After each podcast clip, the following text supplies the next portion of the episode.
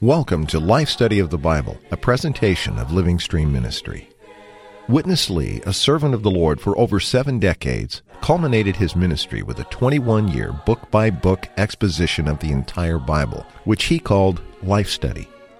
This life study is the basis for our program today and includes short portions of the spoken messages given by Witness Lee. Now, let's join today's program. In Luke's Gospel, we find the account of just how the Lord Jesus called and attracted many of his disciples and followers. With some, he performed mighty miracles, yet with others, it was simply his word or his sympathetic care that captivated them and drew them out of whatever held them to follow him and serve him absolutely. What about you? Are you waiting for a miracle? Or is the realization of what he has already done, or even the promise of his sweet presence, enough to cause you to want to give up everything and follow him? Dick Taylor has joined us once again today. Dick, we're happy uh, you could return for such a sweet portion from the Gospel of Luke. This is marvelous, isn't it? Surely is, Chris. Thank you. I'm happy to be here. What an attractive man Savior we have. I hope all of us who are listening today would be absolutely captured by him. Well, as we mentioned, Luke presents a lot of cases. Of course, the Gospel of John has a lot of cases also, but the point in Luke uh, really has to do with how the Lord uh, called and attracted and captivated so many of his disciples in these uh, early chapters. The first in this series was really marvelous. It was the story of uh, Peter and Andrew, James, and John, these four, how they were called out of their occupation and what had captured and held them. And they're very much like us, weren't they? They surely are. Why don't you review this story a little bit because it does help set up the point that we're going to get into today. Yeah, I think this story really helps Chris in the sense that it shows us how attractive is this man savior, Jesus Christ. Well, here they are, professional fishermen. Mm-hmm. And uh, they're going to do their own thing. They're fully occupied with their fishing. Here comes a man with apparently no fishing ability. But eventually, here they are unable to catch any fish because this man is not just a man, but this man is also divine. He's not just a human being, but he's also the very God. So, no doubt, as God, he's keeping all the fish away. When he uh, directed them on how to fish, uh-huh. all the fish came back. Here he is, apparently a man with no fishing ability. Yet within this human being, within this man, is God with his divine attributes and his ability to tell the fish go away, his ability to tell the fish, come here. And when they saw this person, they just did not know what to do. Even Peter said, I'm a sinful man. uh, he just realized this is an unusual person because God was being expressed in and through this man. Through his human virtues, all the divine attributes of God were being expressed. So the main thing here is it's beautiful because here are some men fully occupied with their occupation, fishing, but this God man comes. They're able, as a result of seeing him, listening to him, observing him, drop everything and follow him. This seems like an impossibility, but it's not impossible because the one that they were contacting and the one who was in their presence was the very God man Savior, Jesus Christ. What's he do? He calls, he saves, he attracts, and uh, even frees us from being occupied by so many things that take us away from God. Yeah, you use the word an impossibility, and I would say if we judge by what we see day to day and our neighbors or perhaps ourselves and how desperate and frantic we are trying to keep up with all that has to be kept up with, the thought of just dropping everything to follow him does seem like an impossibility. But verse 11, the last verse in this account of these four, it simply says that. And when they had brought the boats to the land, they left all and followed him. Just that much. This must have been some kind of attraction, huh, Dick? This was the greatest attraction in the whole universe. Well, chapters 5 and 6 cover a number of other cases as well, and we're going to see some of these today. The case of the occupied, Peter and his friends that you just recounted for us. Then, following that, the case of a leper whom Jesus healed, and then the case of a paralyzed man that was made to walk by the Lord, and then the case of Matthew, a despised person, a tax collector, and then finally the case of a hungry one who had violated the regulations of religion by eating grain on the Sabbath day, demonstrating that they were unsatisfied with all that religion had to offer and even demanded. Each of these cases, Dick, deals seemingly with a different kind of person, but actually, what we're going to see is that all of these cases represent us. Let's go to Witness Lee. What I like to do is just point out uh, the very significant characteristics of this book. And these characteristics are mainly the aspects of the highest standard of morality. In all the cases, this point has been stressed by Luke. Don't consider the cases as cases of different persons. Actually, all the different persons portray one complete person. You are Peter, occupied. You are also a leper, right? And you are also paralyzed. Then you are also a despised person. Could you follow me? All these cases depict one person, just you. Don't consider any case as a separate person. You have to consider all these cases as one person, so complete, that's you. You need all these cases.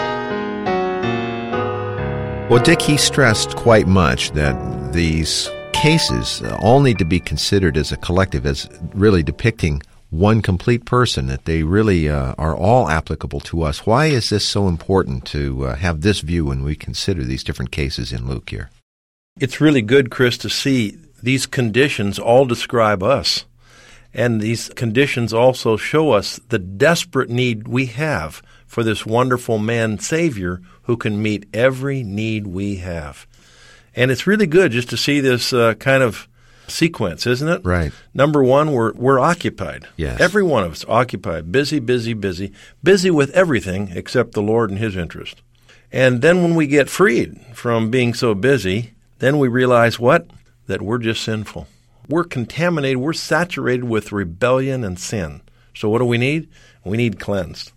Then we enjoy some cleansing from the Lord, and we realize I'm quite active in many ways, but very paralytic toward God. right. I'm just a cripple. so the Lord heals us. This wonderful one, again, meets our need. And the result is then we see our real situation is a person of no value. We're really despised. Outwardly, we're ugly, and inwardly, we're empty. so the Lord just applies himself to us as the new garment and he applies himself to us as the satisfying, enlivening, exciting new wine as our new inner life supply. And uh, then uh, what happens? Because we experience the Lord a little bit, then we want to be so much for the Lord, and we end up under bondage of religion. Right. Under some kind of regulations, and we just are bound. So what do we need? We need liberated. so each of these conditions really just describes exactly our case and also unveils this wonderful man Savior as the one who can meet every single need. So I appreciate so much, Chris, that because of Christ, the man Savior, and our opening our heart to Him and just saying, Oh, Lord, I need you, and constantly turning to Him, what happens? We who are occupied get freed. We who are leprous get cleansed. We who are paralytic are healed. We who are despised and of no value, mm. what happens? We're loved and we become people of value, clothed with Christ and filled with Christ as the exciting new life, as the exciting new life signified by the new wine. And we who are hungry and bound become liberated from just all the kinds of regulations of religion to really enjoy the Lord for his expression. So then, Christ, as the wonderful man Savior, who is a man filled with God, whose human virtues are expressing the divine attributes, is worked into us to make us his expression and his duplication for his testimony. This is really precious. The Lord can take persons like us, such a mess, and come in as the all inclusive man Savior to make us his testimony. This is wonderful.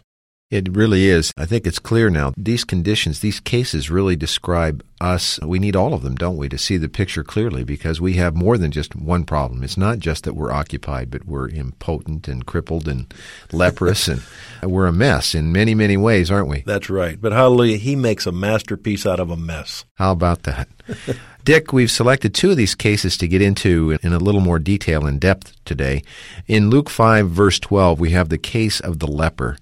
And while he was in one of the cities, behold, there was a man full of leprosy. And when he saw Jesus, he fell on his face and begged him, saying, Lord, if you are willing, you can cleanse me.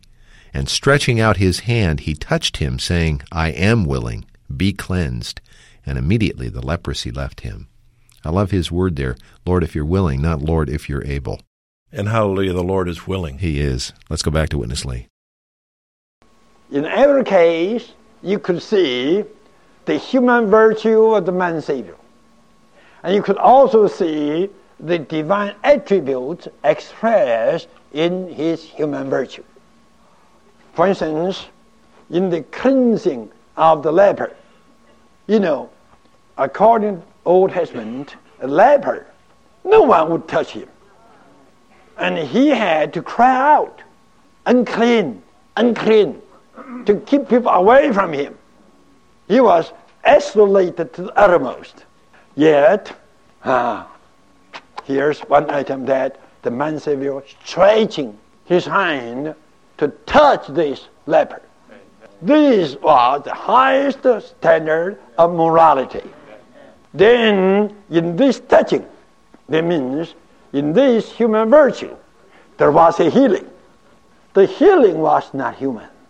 How can one human being cleanse a leper? Impossible. The cleanser should be God. So you could see in his sympathy, you see the human virtue. And in the cleansing, you see his divine attributes. So these two things go together.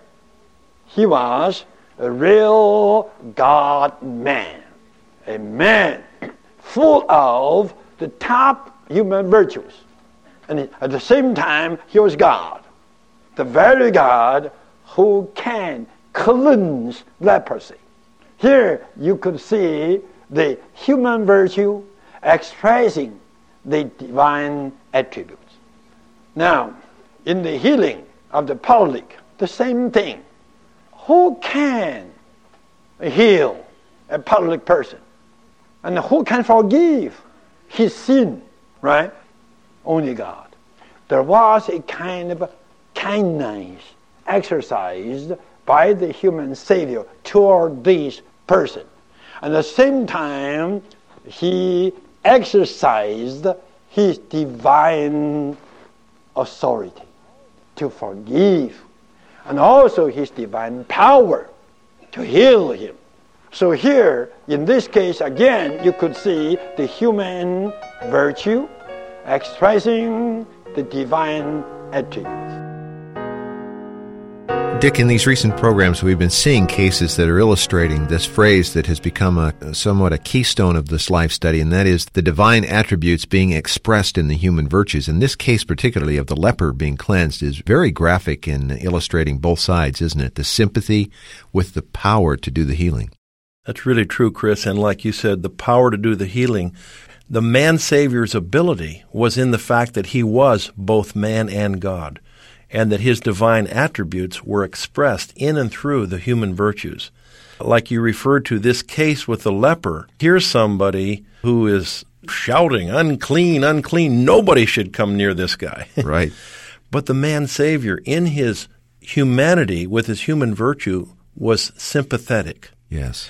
And then, as God, with the divine attribute, through that human virtue, actually cleansed this leper. He was there as a man touching him. Yes. And he was there as God cleansing him. So his ability to handle every kind of case, even this uh, leprous person who signifies rebellion to the uttermost, his ability to handle this case is altogether found in his being the man Savior with his divine attributes being expressed in his human virtues. So I really like this case with the paralytic also, Chris, don't you? Because here you see the man Savior's kindness.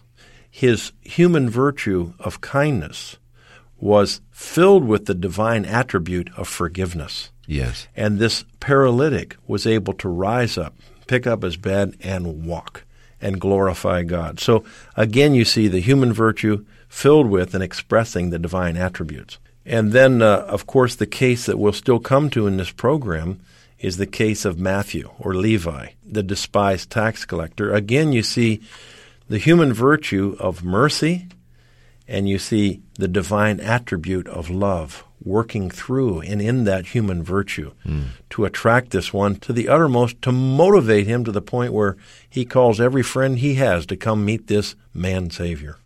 Dick, we want to look at uh, the case of Matthew here. It is very uh, touching, and it's a good one to end on. But quickly, let me just go back to something. Wasn't it something that with the uh, leprous one, the Lord specifically reached out and touched him? Of course, he was powerful enough, he could have just by his word cleansed him. But the one whom no one would touch, the man Savior made a point of touching. It's quite an expression, wasn't it? I don't know what to say, Chris, except awesomely wonderful sympathetic to the uttermost. I don't know. It's just indescribably wonderful. It really is. All right, let's go to Matthew as uh, we get to the final portion today. Still in chapter 5, verse 27. And after these things, he went out and beheld a tax collector named Levi sitting at the tax office. And he said to him, Follow me. And leaving all, he rose up and followed him. And Levi gave a great reception for him in his house. And there was a great crowd of tax collectors and others who were reclining at table with them. Can you imagine the God of the universe, the God of creation, the Almighty One, as this humble man sitting in the table in the room, in the house of this despised tax collector, Matthew? Wow. What a picture. What a picture, and what a man Savior. Here's Witness Lee once more. Then we come to the despised case. Who was this case? That was Matthew.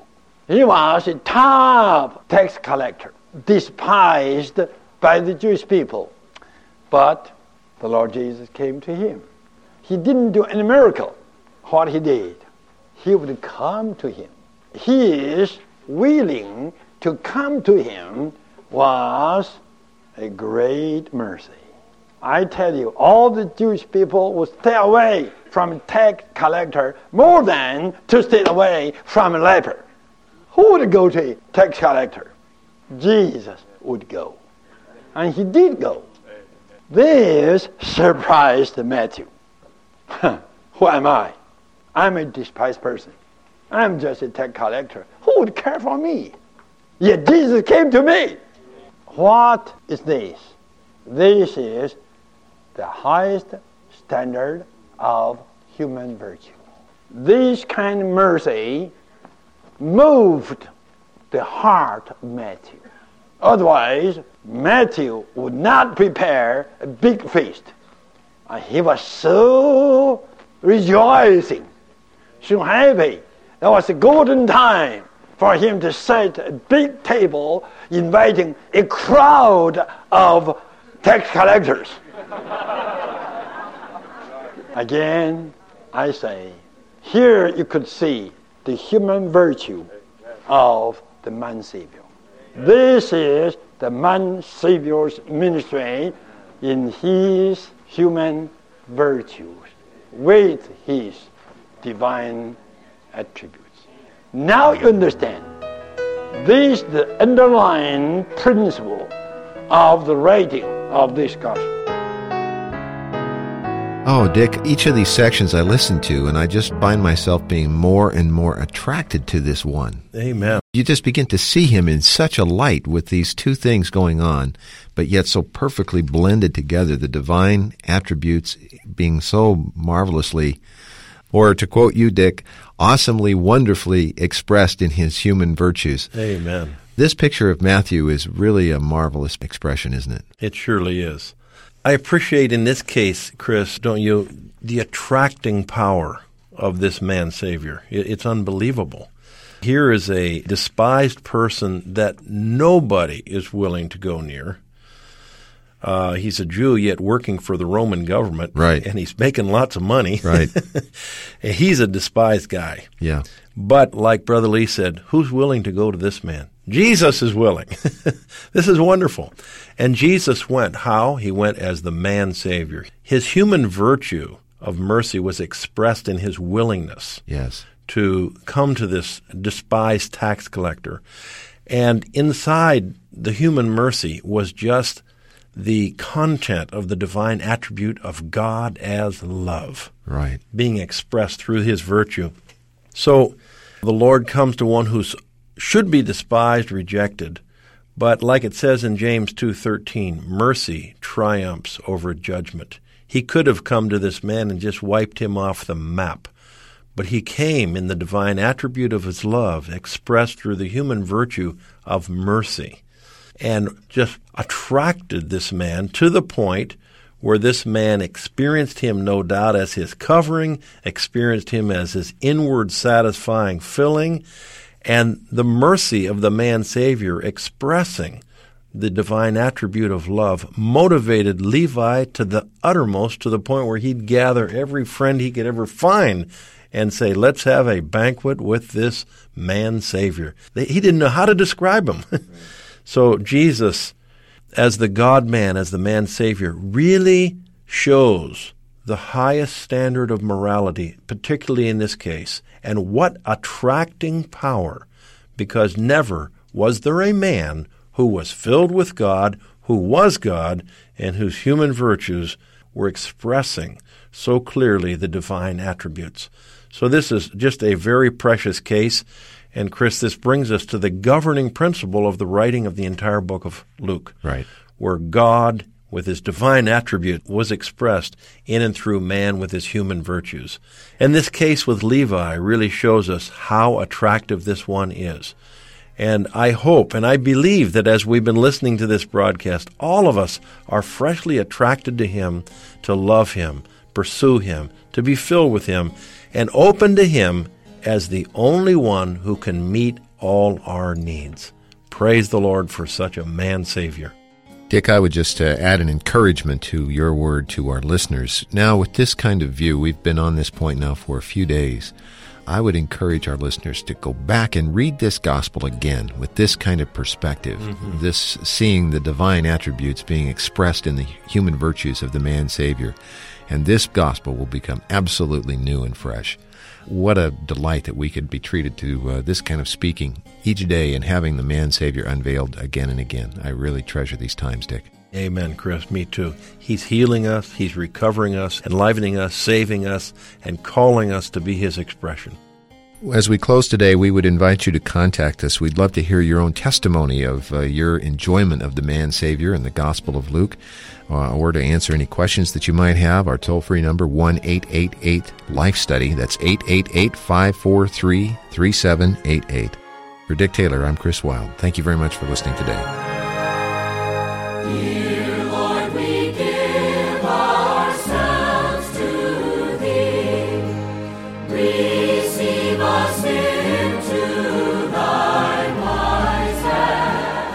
Thank you for listening to Life Study of the Bible with Witness Lee, brought to you by Living Stream Ministry. If you'd like to read the works of Witness Lee and Watchman Nee, just visit our website, ministrybooks.org. From there, you'll find over 600 complete titles available to read online free of charge. Witness Lee's ministry stood squarely on the shoulders of his mentor and co-worker Watchman Nee, as well as those of countless ministers of the New Testament throughout the ages. The riches contained in his life study of the Bible represent the top, the cream of his 70 plus years of ministry, and range in topic from lessons for new believers to commentary and exposition on passages from every book of the Bible. But they all contain practical and deeper truths about the Christian life. Again, this wonderful online resource is available to you free of charge at ministrybooks.org. If you have questions or comments about this ministry or the program you heard today, email us radio at lsm.org or call us toll free 888 Life Study. That's 1 888 543 3788. Thanks for listening today. What is the church? The church, which is his body, the fullness of the one who fills all in all. Ephesians chapter 1 verse 23. The body of Christ is not an organization, but an organism constituted of all the regenerated believers for the expression and activities of the head. The body of Christ is the issue of the incarnated, crucified, resurrected, and ascended Christ who has come into the church. By means of the ascended Christ's heavenly transmission, we are made one with him, and thus his body is produced. Scripture, Ephesians 1.23, and commentary from the New Testament Recovery Version published by Living Stream Ministry. For more information, visit lsm.org.